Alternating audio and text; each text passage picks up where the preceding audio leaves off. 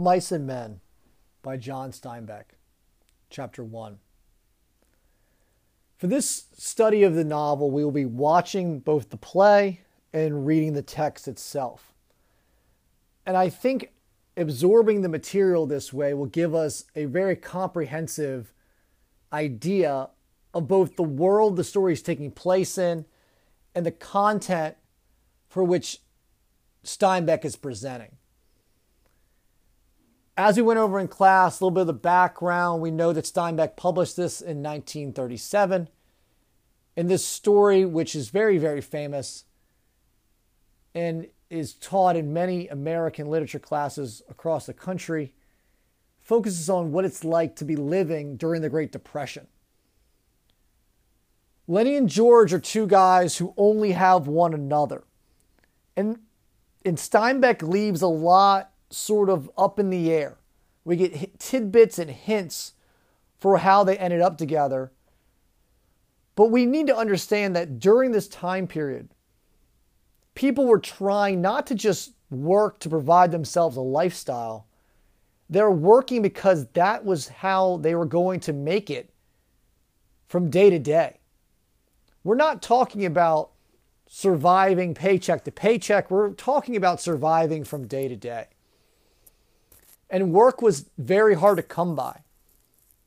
But you had to work. You had to make money. You had to do something to provide for yourself to survive. We're not talking about owning things. We're not talking about having a home to live in. We're talking about moving from farm to farm, from ranch to ranch in search of work. And while the story has become very, very famous over the years, many of John Steinbeck's novels touch on this time period and the variety of attitudes and outlooks that defined this generation of people. What we see here with Lennie and George in this first chapter is their relationship. We see George both being very empathetic to Lennie, very caring, but also not willing to kind of put up with Lennie, being sort of frustrated with Lennie. And we get a wide range of emotions from George. But ultimately, I think we're supposed to see that he is good hearted and he has a kind nature. And while be, his life, as he states in that early chapter, would be way easier and way better if Lennie was not a part of it, he also knows that there's something about Lennie that's making his life better, making his life worth living, keeping him probably not so alone. So there's a lot of ways to frame George. Some people are very critical of him from beginning to end, saying that he's using Lennie for his own purpose, not being alone, having an excuse for why his life is the way it is. But a lot of people tend to see him as empathetic, seeing him as someone who, while he is dealing with the stress of being Lennie's caretaker, there's something genuine about his emotional attachment to Lennie, and that he truly does care. And it's not that Lennie is just an excuse, Lennie is a burden. But he's actually providing a relationship that George enjoys. And that George's responsibility doesn't come just from the idea that it's responsibility, that there's actual love there in a time in this country where love was all many people had, I believe we have to think about this for George and Lennie. That what would George have if he didn't have Lennie? He'd just be a guy moving from town to town, city to city, trying to make things work. And in many ways, it's Lennie that gives George's life purpose. And while that comes with a lot of problems, as we see, and John Steinbeck presents this material very clearly, laying out little nuggets of information that's going to pop up as the story evolves. We need to understand that this is where they are in their life. And as they are going through this together, their life is very much connected. That's why I'm using it. I'm not saying lives, it's their life. George and Lennie are George and Lennie. What happens to Lennie happens to George. What happens to George happens to Lennie. As we see as they explain the fact they've been run out of town, particularly the last town that they were in when Lennie grabbed the girl's dress because he wanted to touch it. And we get that sense that, you know, Lennie cannot control himself, doesn't know his own strength, and is completely sort of infatuated with sensory items. Hence the mouse in his pocket, the girl's dress. But we do get an undertone of violence there. Lennie doesn't understand his own strength.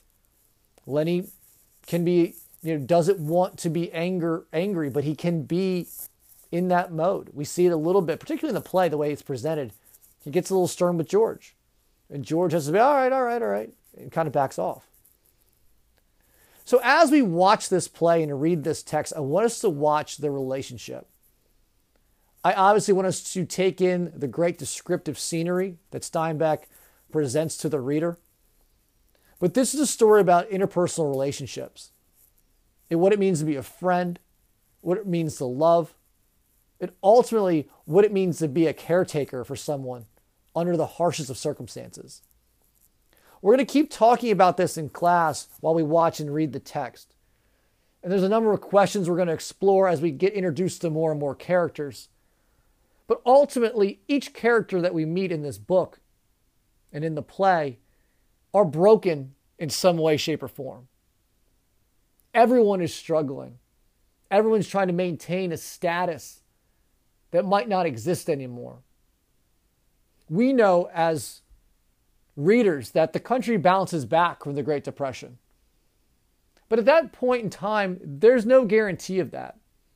And these are men and women in this book, in this play, that don't know what the future may bring, don't understand the path that they're taking, whether or not it will lead to any success or even comfort.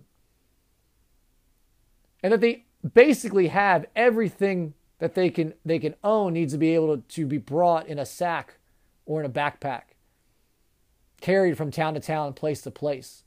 And this goes for everyone. This transient culture this transient society what does it mean?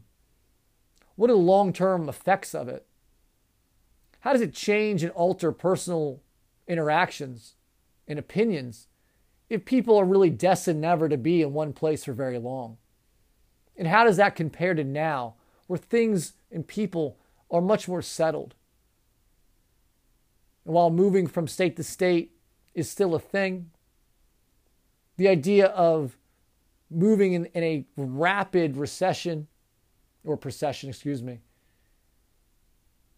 would not be something that most people would be into.